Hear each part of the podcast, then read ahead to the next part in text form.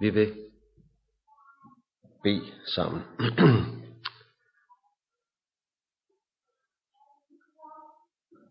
Og Jesus, tak, at dit ord åbenbarer virkeligheden for os. Tak, at vi i dit ord får lov at se os selv, som vi ses fra himlen. Tak Gud, at du åbenbarer, at du ser os som dit hellige folk. Og jeg beder dig om, at du vil give, at vi også må få lov at se os selv sådan. Og leve vores liv i denne hellighed, som du har givet os i Jesus. I alle rum af vort liv. Giv os noget og hjælp til det, Gud, også gennem det, vi nu skal være sammen om. Amen.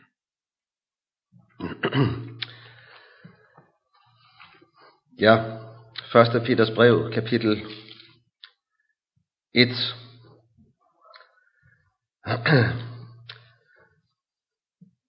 Vi øh, sluttede i går øh, i vers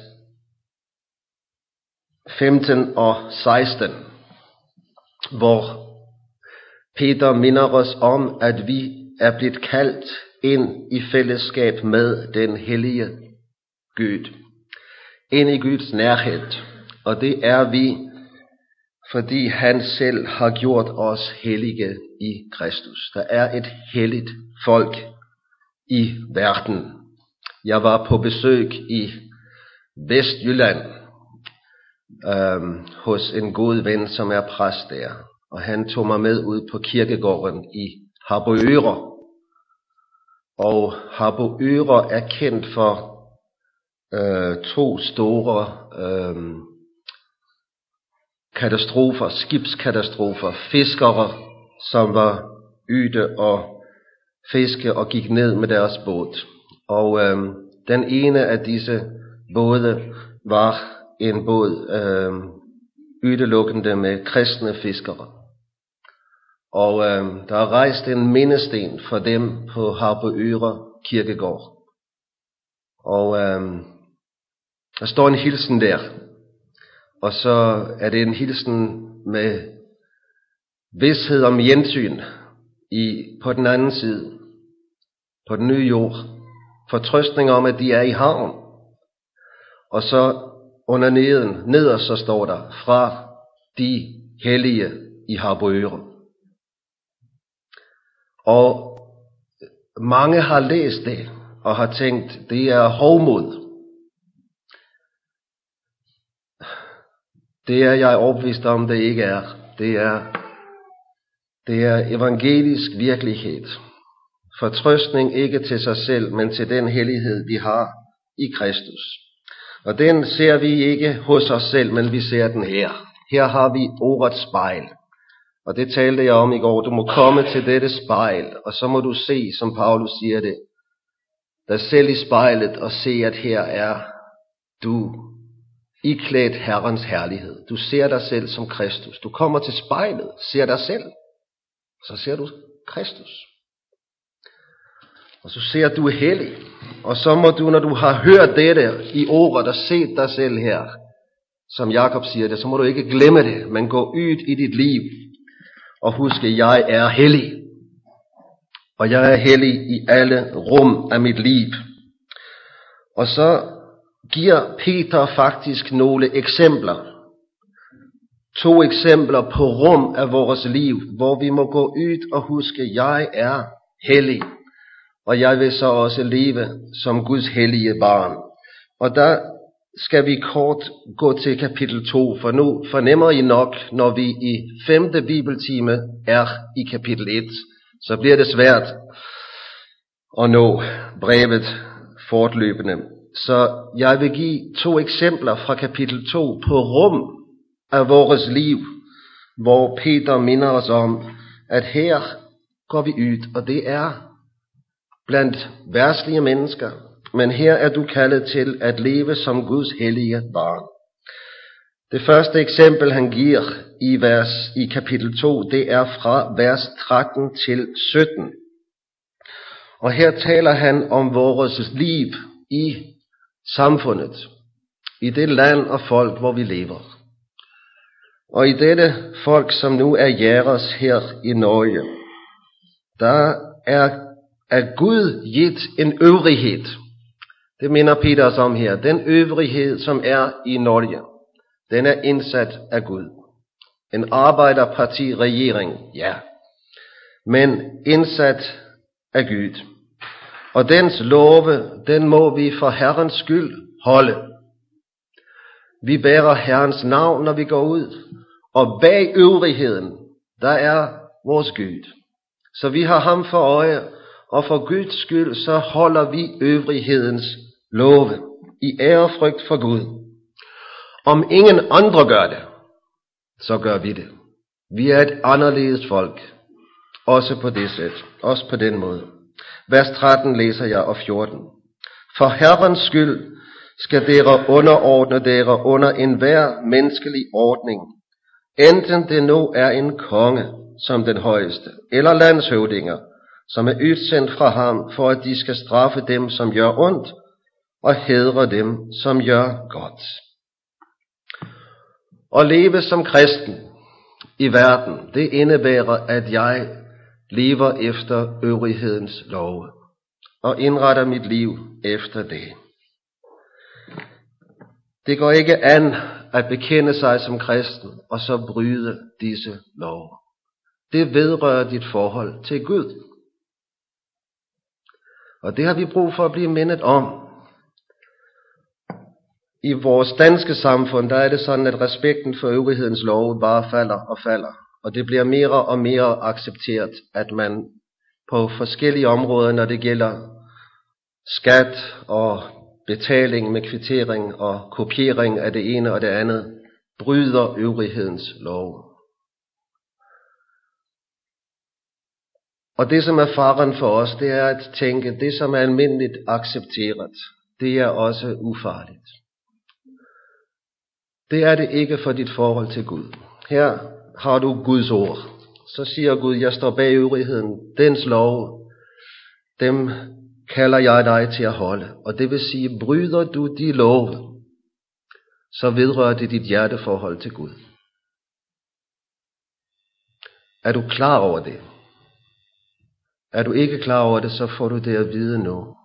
Det handler om at nå himlen, og det har omkostninger, også her. Og har du ikke været klar over det, men levet i strid med øvrighedens love, så er det tid at få ryddet op. Det angår dit forhold til Gud og en fri samvittighed. I vores forsamling i Hillerød, hvor jeg kommer fra, der har vi en mand, som har arbejdet i skattevæsenet. Han har været ansat inde i Skatteministeriet i København, og han har fortalt mig, at nede i kælderen, så har de en bog med selvangivelser. Folk, som har meldt sig selv, fordi de har bedraget med skat. Og han siger, at det er fantastisk og byggeligt at gå ned og læse dette, for det er kristne vidnesbyrd. Mennesker, som har blevet omvendt til Jesus, og som så skriver, jeg har bedraget for mange penge. Nu vil jeg betale det, og jeg ved, dette vil koste mig en straf, og nogle må gå i fængsel. Men jeg må have gjort op, og jeg må betale, hvad jeg skylder. Jeg må have fri samvittighed over for Gud. Og så må der betales tilbage. Og det koster, men de er fri i deres samvittighed, og de har vidshed om et åbent og opgjort forhold til Gud. Så siger han, disse vidnesbyrd er stærke på 50-tallet og 60-tallet. På 70-tallet så bliver de færre. På 80-tallet forsvinder de, og på 90-tallet er der ingen.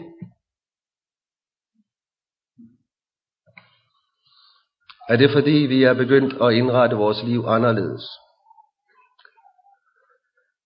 I øh, vores ungdomsgruppe, hvor jeg var ungdomsleder, der havde vi engang Hans Erik Nissen at tale om åbenbarelsesbogen. Og han talte om, øh, om dyrets mærke. som vi skal have på pande og hånd. Og uden det skal vi ikke kunne handle, købe eller sælge. Og vi talte om de almindelige udlægninger med stregkoder på pande og på hånd. Jeg har min stregkode her. Den er ikke på min pande eller på min hånd, men den er her. Øhm, er det det, som der er tale om? På et tidspunkt, så er der en pige, som siger, jeg tænker, det måske kan være noget helt andet. Fordi hun og hendes kæreste skulle giftes nu. Og hun sagde, vi har skulle have en lejlighed i København, og vi har skulle have håndværkere til at indrette den. Vi har skulle handle. Men vi har næsten ikke kunnet handle, uden at vi har skulle betale penge under bordet. Som siger vi på dansk. Ja, betale penge sort. Så kan vi få en lejlighed. Så kan vi få håndværkere, hvis vi ikke betaler med regning. Og øh, det er ganske almindeligt nu. Og øh, man kan næsten ikke købe eller sælge, uden at man skal være med på det. Jeg tror langt snarere, at det er det, som Guds ord taler om. Fordi det vil ikke vedrøre mit forhold til Gud, om min stregkode kommer på hånd. Den kan være her. Det rører ikke mit forhold til Gud. Men hvis jeg bryder øvrighedens lov, så trodser jeg Gud, og det rører ved mit hjerteforhold til Gud. Og det er alvor. Vi, jeg taler om det her på vores bibelskole. I en time så talte jeg om dette med at følge øvrighedens love. Og efter timen kommer en elev til mig. Og han fortæller om et program, computerprogram, han har lastet ned, og det, eller kopieret ulovligt. Han var fantastisk dygtig til at lave layout. Og det var et dyrt øh, layout-program. 5.000 kroner. Han var meget, meget glad for det. Og øh, han havde ikke købt det, han havde kopieret det. Og øh, han talte så, kan det virkelig være rigtigt, at jeg så skal slette det? Og jeg, jeg gentog, hvad jeg havde sagt, og hvad Guds ord siger. Og så sendte jeg ham bort med det. Og så vidste jeg ikke, hvad der skete med ham. Før den sidste dag, da vi sluttede, så kommer han til mig. Han kommer sammen med en anden elev. Og de to spørger, tror du, vi kunne få lov at skrive en artikel i vores kristne ungdomsblad om det her? For det har været utroligt befriende for os at få gjort op. Og få ren samvittighed. Få ryddet ud. Og kunne se Gud i øjnene også med dette. Det har kostet. Men fri samvittighed i forhold til Gud og på vej mod himlen med fuld frimodighed. Det er alle omkostninger værd. Det er aktuelt for os det her, som Peter taler om. Hellig. Ja, ikke bare hellig her, men også hellig der, når det har med øvrighedens lov at gøre. Hellig, som Peter skriver det, hellig i al deres færd. Også i det rum af dit liv. Koste hvad det vil. Vi skal til himlen. Koste hvad det vil. Det andet rum, Peter giver som eksempel, det er vores forhold på arbejdspladsen. Og det taler han om i kapitel 2, vers 18 til 25. Her taler han om det at være på en arbejdsplads og være underordnet. En ledelse. Og det er vilkårene for langt de fleste af os. Her taler han om tjenere under deres herre. Og Peter minder os om, at vi er kaldet til at respektere og underordne os vores ledelse på vores arbejdsplads. Også når den er urimelig. Jeg læser fra vers 18.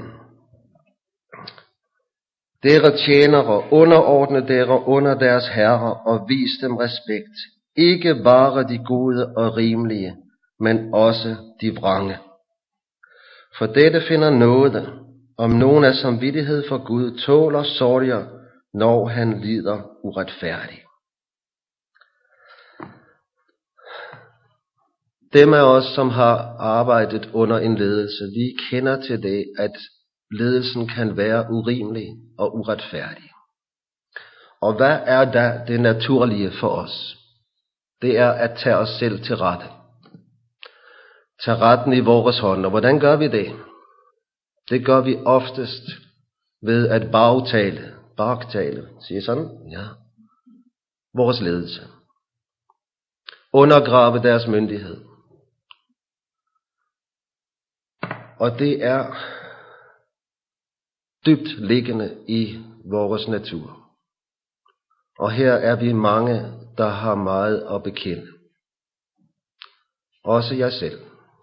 Og jeg griber mig i det igen og igen. Det bliver ikke bedre, fordi man er ansat i en kristen sammenhæng. Det bliver næsten kun sværere, fordi det er så dybtgående, de ting, vi har med at gøre.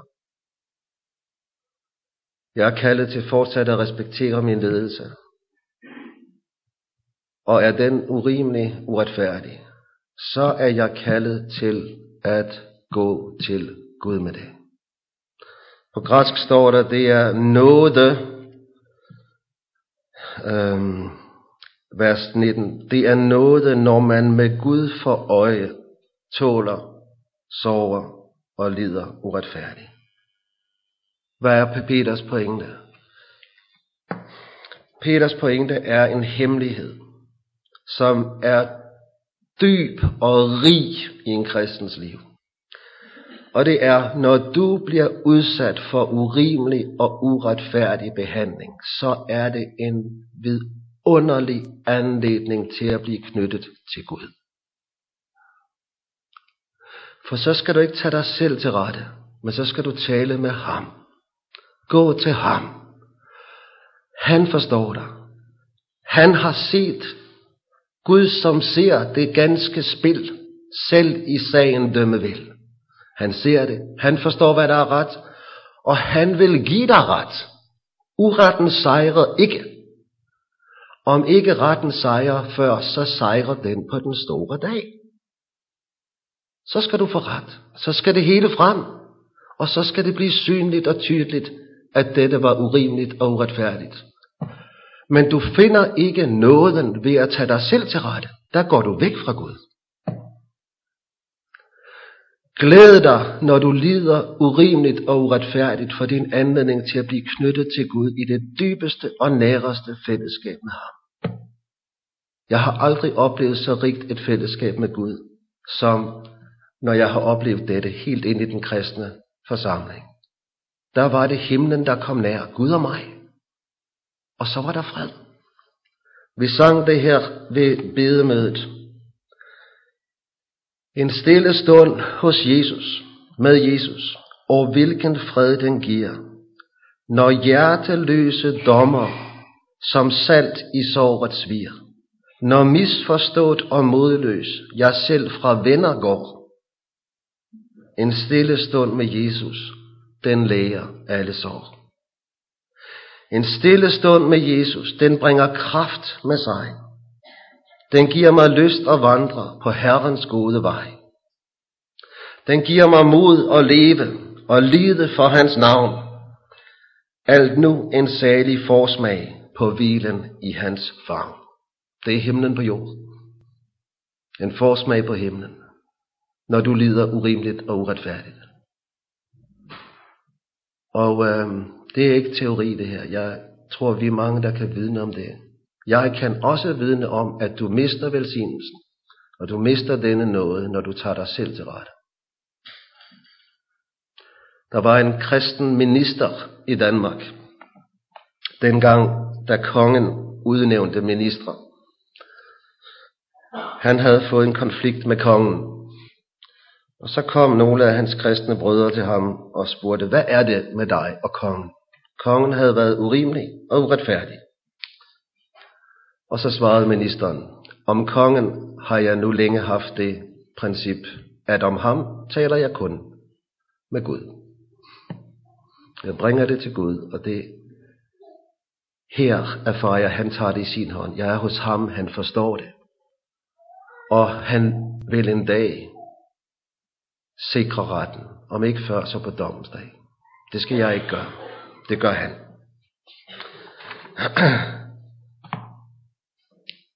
Disse to områder af vores liv nævner Peter altså som eksempler på rum, hvor vi er kaldet til at leve anderledes som Guds hellige barn. Og nu går vi så tilbage til kapitel 1 og fortsætter øh, fra vers 17 i denne række af formaninger, som alle har udgangspunkt i evangeliet. Og så læser vi vers 17. Når dere påkalder som far, ham som dømmer uden at gøre forskel. En hver efter hans gerninger, der færdes i frygt i deres ytlændighedstid. Hvad er evangeliet her? Hvad er evangeliet her? Evangeliet er, at vi for Jesus skyld får lov at komme til Gud som vores far og påkalde ham som far. Jesus mødte i vores sted Gud som dommeren og fjernede al vores synd som skilte. Og nu er han vores mellemmand, og gennem ham har vi adgang til Gud i fred, som vores far. Dere fik jo ikke trældommens ånd, så dere igen skulle frygte. Men dere fik barnekårets ånd, som gør, at vi råber Abba, far. Vi kan leve i forhold til Gud uden frygt gennem Kristus. Når evangeliet forkyndes for dig, så ser du virkeligheden. At for Jesus skyld er Gud din far. Du er i paradisets forhold til Gud igen. Når du hører Guds fodtrin, skal du ikke flygte, men du får lov at komme ham i møde som din far for Jesus skyld. Uden frygt. Han er for dig for Jesus skyld. Men hvorfor siger Peter da, at vi skal frygte? Når I, når dere påkalder som far ham som dømmer, uden at gøre forskel, en hver efter hans gerninger, der færdes i frygt. Skal vi frygte, hvad Gud kan gøre os? Nej. Hvad han tager, hvad han giver, samme fader han dog bliver. Og hans mål er dette ene barnets sande vel alene. Altid. Aldrig skal jeg frygte, hvad der kommer fra min Gud og far, når jeg er hos ham i troen på Jesus. Kun gode og fuldkommende gaver, siger Jakob, kommer ned ovenfra.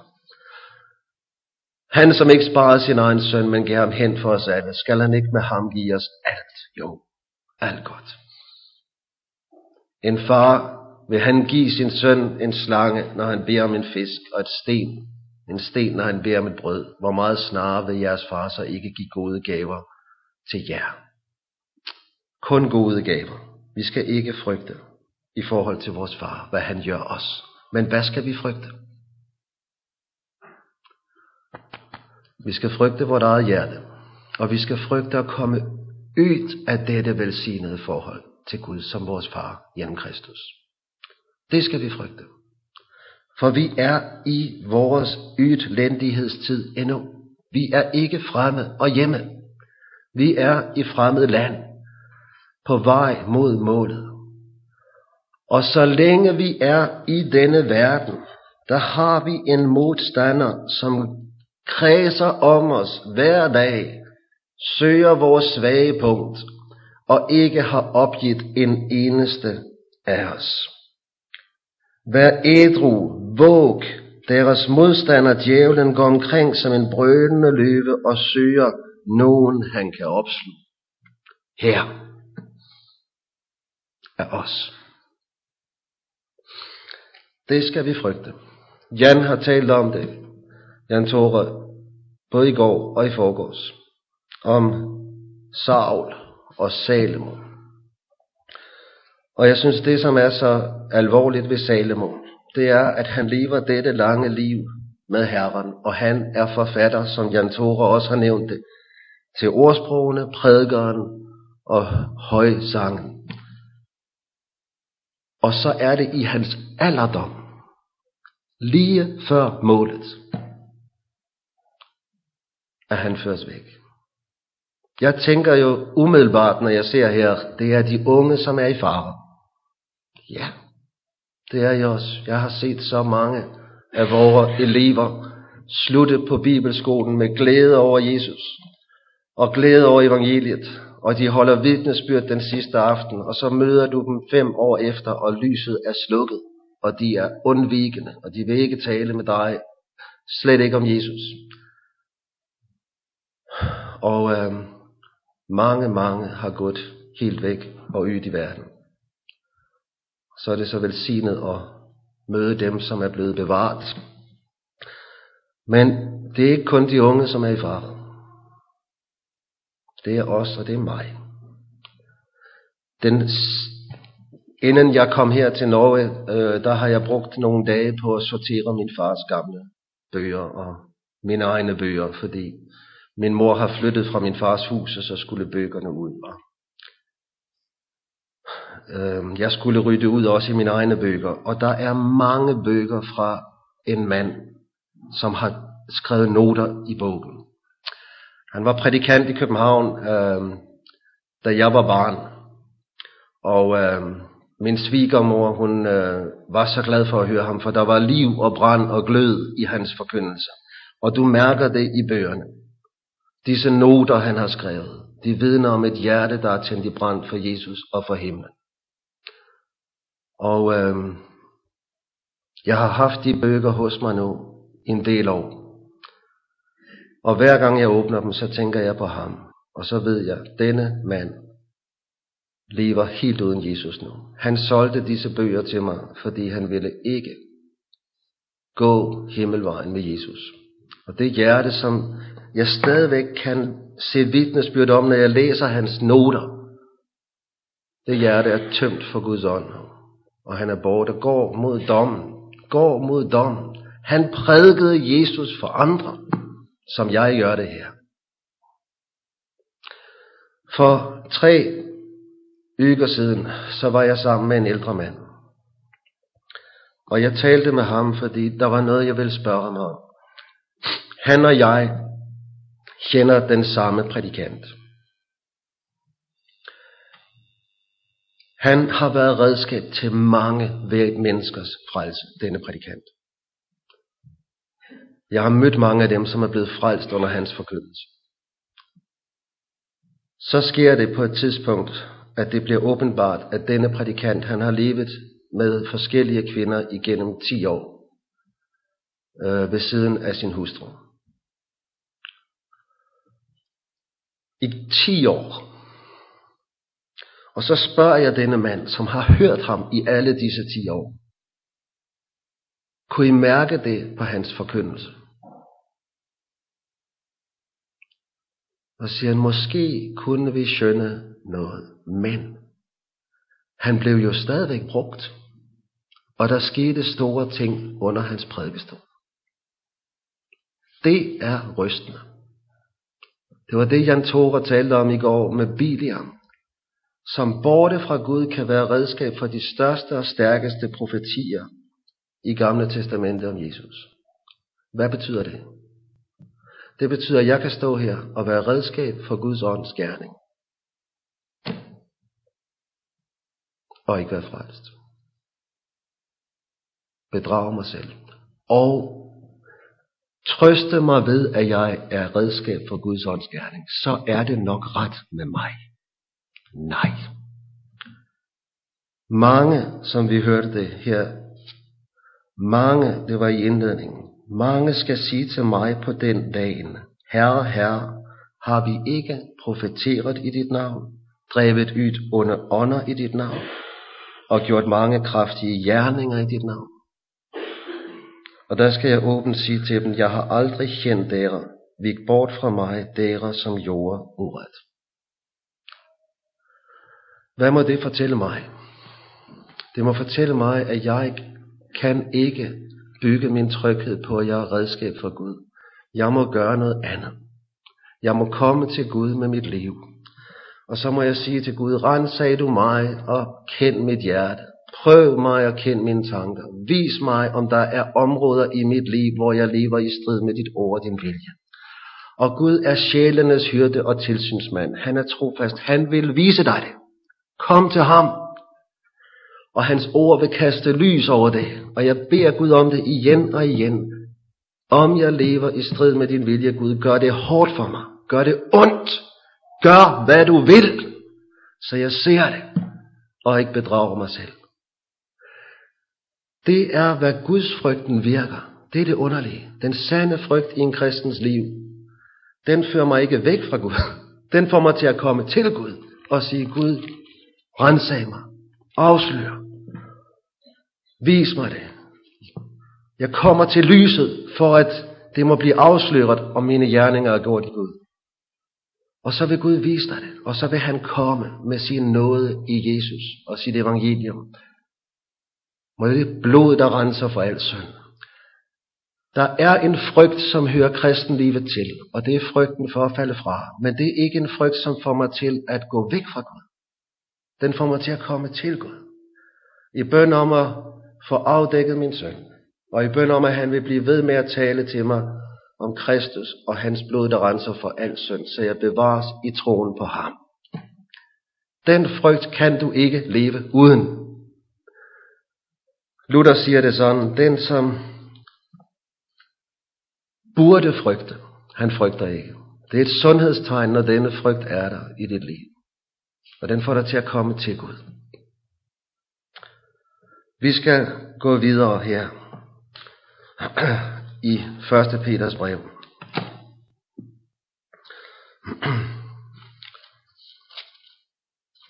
Til vers 18. For dere ved, at det ikke var med forgængelige ting, med sølv eller guld, dere blev købt fri fra den dårlige færd, som var arvet fra fædrene.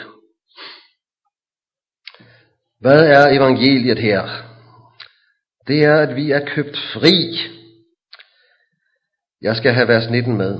Med Kristi dyrebare blod, som blodet af et fejlfrit og lydeløst lam. Vi er købt fri fra den dårlige færd. Der det ord, som der er brugt på græsk for dårlig færd, det betyder den tomme, det tomme liv. Og det er, det er meget øh, rammende, fordi det er det ord i Bibelen, der bruges om hedningernes liv. Deres liv er tomt, for de lever uden Gud og uden håb. Derfor er hedningernes liv tomt. Hvordan er det med Norges folk? Hvordan lever Norges folk? De lever skivetvis som det danske folk. De lever uden Gud og uden håb. De har ingen, intet fællesskab med Gud og ingen, om de tænker sig tanker om Gud i himlen, så kender de ham ikke. Og mange tænker, at himlen er tom. Om de gør sig tanker om livet efter døden, så har de ingen vidsthed om, hvad der sker. Det er en mørk og sort dør, og de ved ikke, hvad der kommer efter døren. Mange, mange danskere dør i redsel for denne dør, for hvad der kommer bagefter. Prøv et øjeblik at forestille dig det liv. Himlen er tom, og dødens dør er en sort dør, og du ved intet om, hvad der kommer bagefter. Det er hedningernes liv. Uden Gud og uden håb. Det er tomt, og det er forfærdeligt. Og fordi det er tomt og forfærdeligt, så må vi døbe tomheden væk. Det går ikke at tænke på det som Andre talte om det med sin fars død, så har vi de fleste af os et meget teoretisk forhold til døden, indtil den kommer helt tæt på hos en af vores nærmeste, og det tror jeg er karakteristisk for vores kultur. Vi prøver ikke at tænke på døden, for det er redselsfuldt. Øh, ikke for os, som er troende på den måde, men det gælder for hele vores kultur, at vi prøver ikke at tænke på det, på døden. Og så prøver vi at fylde vores liv med noget, der kan få os til at glemme redslen og tomheden. Vores arbejde, vores karriere, vores materielle vinding, vores nydelse, vores realisering af os selv, vores, øh, vores succes, vores ære, vores seksualitet, vores, øh, ja, hvad fylder vi livet med? Det, som vi fylder livet mest med, det er måske karakteristisk nok underholdning. Det er meget tankevækkende, hvor meget underholdning fylder i vores nordiske lande og vestlige kultur. Den største industri i USA i dag, det er ikke olieindustri, eller kornindustri, eller bilindustri. Det er underholdningsindustrien. Der er intet, vi bruger så mange penge og så mange kræfter og så meget tid på, som på at underholde os. Så at vi kan have en fornemmelse af, at der er noget i vores liv, og så vi kan tænke på noget andet. Når en amerikaner er 60 år, så har han siddet 10 år af sit liv foran fjernsynet. Og for de unge, så er det jo klart, at så er det mere PC'en øh, og internettet, det gælder nu. Men det er karakteristisk, at øh, en af de bøger, som er blevet mest kendt som en analyse af vores kultur i Vesten de sidste 20-30 år, den hedder Amusing Ourselves to Death. Vi underholder os ihjel. Og det er nødvendigt, hvis livet er tomt. Men dette tomme liv, det er vi købt fri fra ved Jesu blod. Vi har fået fællesskab med Gud som vores far ved Jesu blod. Vi lever ikke uden Gud, men vi lever i fællesskab med Gud som vores far. Og vi er ikke uden håb, for vi har fået evigt liv ved Jesus. Så nu lever vi med en åben himmel, Gud som far på vej mod et evigt liv. Hvordan skulle vi da længere kunne leve det tomme liv som hedningerne? Og se det som vores mål at få en fremragende karriere og realisere mig selv og skrabe materiel vinding ind og få så meget nydelse ud af livet for mig selv som muligt. Og bruge al min tid på underholdning. Nej, vi er købt fri til et andet liv. Vi er købt fri til et liv med Gud som far og håb, hvor jeg kan leve uden frygt, og hvor jeg kan være til tjeneste for Jesus og for min næste. Glæde mig over alle gode gaver i livet. Fantastisk, det er Guds gaver. Men det er kun en forsmag på det, der venter på den nye jord. Tak for alt godt, men det er kun en forsmag. Så vi glæder os over naturen, vi glæder os over maden, vi glæder os over arbejdet og familien. Men det er ikke det, der er, vi, vi hænger ved, og vi skal suge du, alt ud af livet nu. Nej, vi glæder os over det. Tag imod det, og ved, vi får det langt rigere på den nye jord. Og derfor kan vi bruge tiden nu i tjeneste for Jesus og for vores næste. Med Gud som far og håb for evigheden. Vi fortsætter. Han var, vers 20, forudkendt, før verdens grundvold blev lagt, og for deres skyld er han blevet åbenbart ved tidernes ende. Her kommer det frem, Øh, at, at Jesus er lyden på, ja, Flere steder i Guds ord bliver det tydeligt, at Jesus allerede før verdens skabelse var bestemt til at være frelser for os. Og allerede før verdens skabelse var det bestemt, at vi skulle komme til Gud og til det evige liv gennem ham. Det er det, som der tales om her. Et af de steder, hvor det er tydeligst, dette perspektiv, det er i Efeserbrevet 1, som vi også hørte den anden dag. Efeserbrevet 1, vers 4. Prøv at slå op der. Her åbnes for en hemmelighed, som rummer rig evangelisk trøst. Efeserbrevet 1, 4.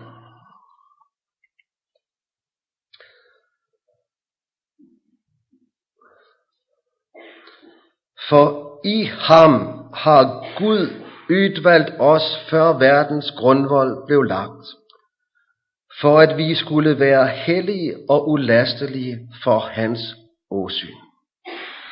Hvad er budskabet her? Budskabet er, at før verden blev skabt og før syndefaldet, så havde Gud set frem til at bestemt, at du skulle stå hellig og ulastelig for Guds åsyn i Kristus. Og der er meget her, vi ikke forstår, og der rejser sig nogle spørgsmål, som vi ikke får svar på. Men prøv at få fat i det. Det her er fantastisk. Aldrig har det været i Guds tanke, at du skulle stå hellig og ulastelig for ham i dig selv. Det er det, som ligger i vores tanke og mit hjerte. Jeg burde kunne stå for Gud selv. Og det var det rette. Og jeg må jo altså trods alt prøve på det. Men det går jo ikke helt, og derfor så må jeg desværre. Så er der kommet en plan B. Nej, Jesus er ikke en plan B.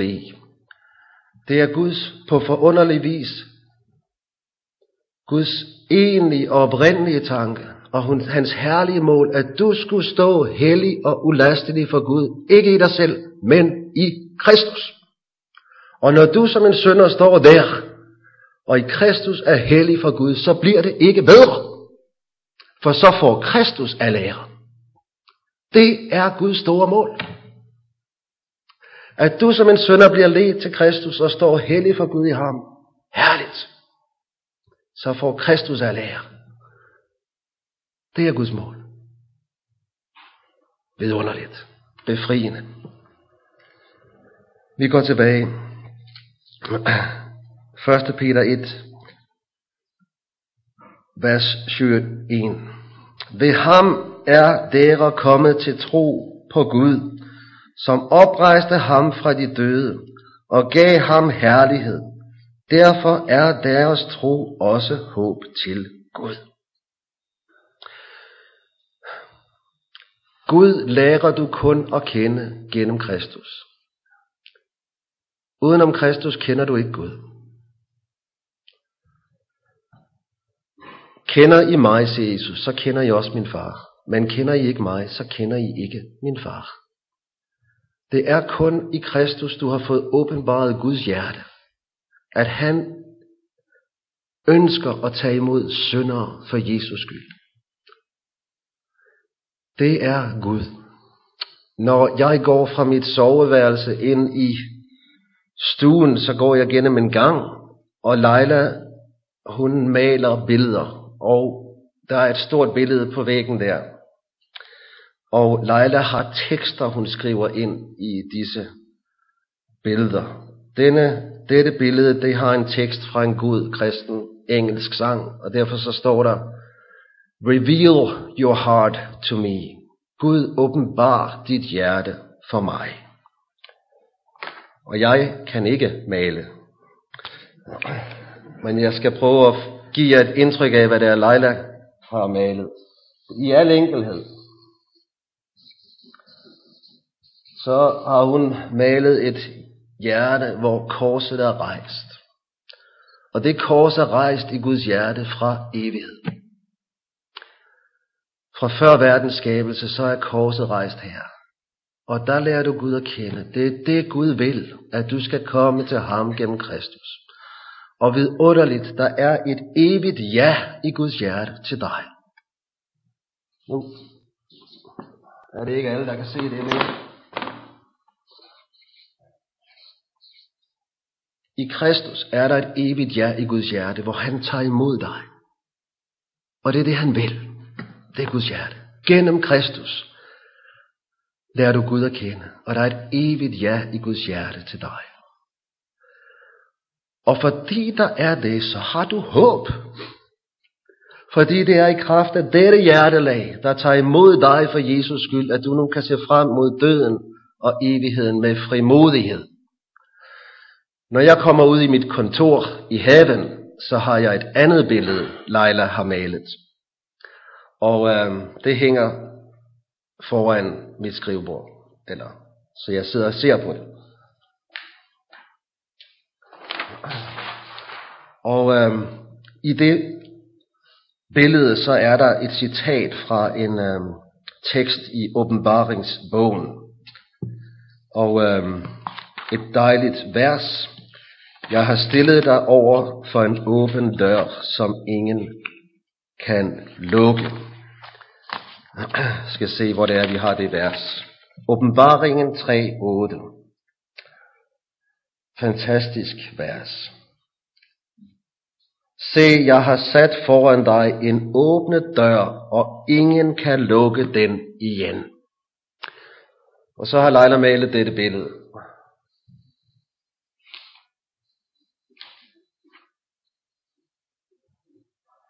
Og det hun maler, det viser, at bagom korset, der er himlen. Der er en åben dør, ind til himlen, og den holdes åben af Kristi kors, og ingen kan lukke den igen. Og den første, der gik ind igennem denne dør, det var røveren. Hvad var det næst sidste røveren gjorde på korset? Han forbandede Jesus, han hånede ham. Men han omvendte sig, og så gik han ind gennem denne dør. Jeg har stillet dig foran en åben dør, som ingen kan lukke. Det får jeg lov at sidde og se på hver dag, og jeg får lov at gå frem mod den dør og vide, at her er der adgang for syndere som mig, for Jesu skyld. Det var de sidste tre ord, jeg hørte fra min far på denne jord, den nat han døde. For Jesu skyld. Og så går han ind. Og den vej han gik ind, den går jeg ind. Og hver gang jeg kommer til min fars grav, så står det på min fars gravsten. Se, åbnet står nu himlens port, for mig har Jesus fyldest gjort. Gennem Jesus har vi lært Gud at kende, hans hjertelag. Og derfor så har vi håb. I ham har vi fået en åben himmeldør, som ingen kan lukke. Og så går vi tilbage til 1. Peters brev. Og øh, vi nærmer os afslutningen for i dag.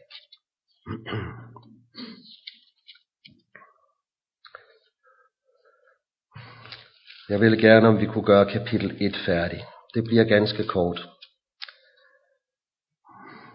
Rens der, vers 22, rens der i deres sjæle i lydighed mod sandheden, til oprigtig bruderkærlighed, Elsk hver andre inderlig af hjertet. Hvad er evangeliet her? Det er, at den, som har taget imod sandheden om Kristus, det er jo den frelsende lydighed. Nu møder du den her igen. Vi har talt om det to gange før. Den frelsende lydighed er, som også Jan Tore talte om det i går, hvilke gerninger skal vi gøre? Guds gerning er den, at I tror på hans søn. Det er den frelsende lydighed. Og den, som har taget imod Jesus som sin frelser, og har sit håb i ham alene, han er renset. Tror du så? Jamen, tro, hvad er det? Som vi hørte det i går, at tro, det er ikke at tro, at du tror, men det er at regne med Jesus alene. Og jeg tænkte på det ved vidnesamlingen i går aftes. En god historie, jeg har hørt. Og den er befriende. For mig er den utrolig befriende. Det er en mand, der kommer til en sjælesorg, og hans problem er, at han ikke kan tro. Og sjælesorgen på på alle mulige måder at hjælpe ham. Men han kan ikke få det til. Han ser, at de andre tror. Men han har ikke den tro, som de kan vidne om, og den glæde. Og sjælesøren kan ikke hjælpe ham, og så til sidst så siger han, vil du hvad, jeg må gå ud. Og så går han udenfor, sjælesøren. Og lidt efter så kommer han tilbage. Og så siger han, ved du hvad, Jeg har været ude og tale med Gud. Og Gud har sagt, at i dit tilfælde, så gør vi en undtagelse. Du får lov at blive frelst uden tro ved Jesus alene. Er det rigtigt? Ved Jesus alene? Ja, ved Jesus alene. Halleluja. For det er tro. Det er ikke at få noget til. Det er ikke at mærke noget. Men det er at regne med ham alene. Og du som ønsker at blive frelst ved Jesus alene, som Rosenius siger det, du skal vide, at du er frelst. Også før du selv tror det.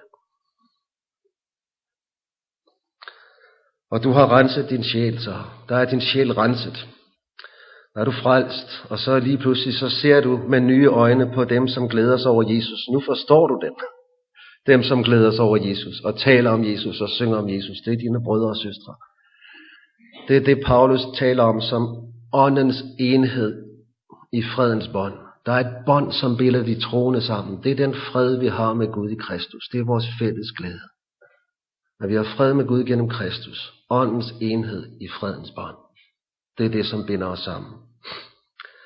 For dere er genfødt, ikke af forgængelig, men af uforgængelig sæd ved Guds ord, som lever og bliver. For alt kød er som græsser til alt, og alt dets herlighed som blomsten på græsset. Græsset visner, og blomsten på det faldt af. Men Herrens ord bliver til evig tid, og det er det ord, som er blevet forkyndt dere ved evangeliet. Hvordan har du fået troen på Jesus? Det har du ved at høre evangeliet forkyndt. Og dette ord, det mister ikke sin kraft. Det bliver ved at være levende og virkende, uanset de ydre omstændigheder. Vi lever i en frafaldstid, men kraften i evangeliet forbliver den samme. Og er vi utro, så forbliver Gud tro. Er du kommet på afstand af dette ord, så er Gud tro. Når du kommer tilbage til dette ord, så vil han tale det til dig igen til tro og liv. Himmel og jord forgår, men Guds ord består. Og det er vores trøst på vej mod himlen. Dette ord bliver ved at være levende og virkende. Og er vi utro, så forbliver han tro. Kom tilbage, hør det. Det er kilden til liv og glæde over Kristus hele vejen hjem til himlen. Lad os bede. Kære Gud og Far i himlen, tak at du er tro, også når vi er utro, og tak at dit ord forbliver levende og virkende. Og det er dit ord, der holder os i live. Lad os blive ved det, nu og altid. Amen.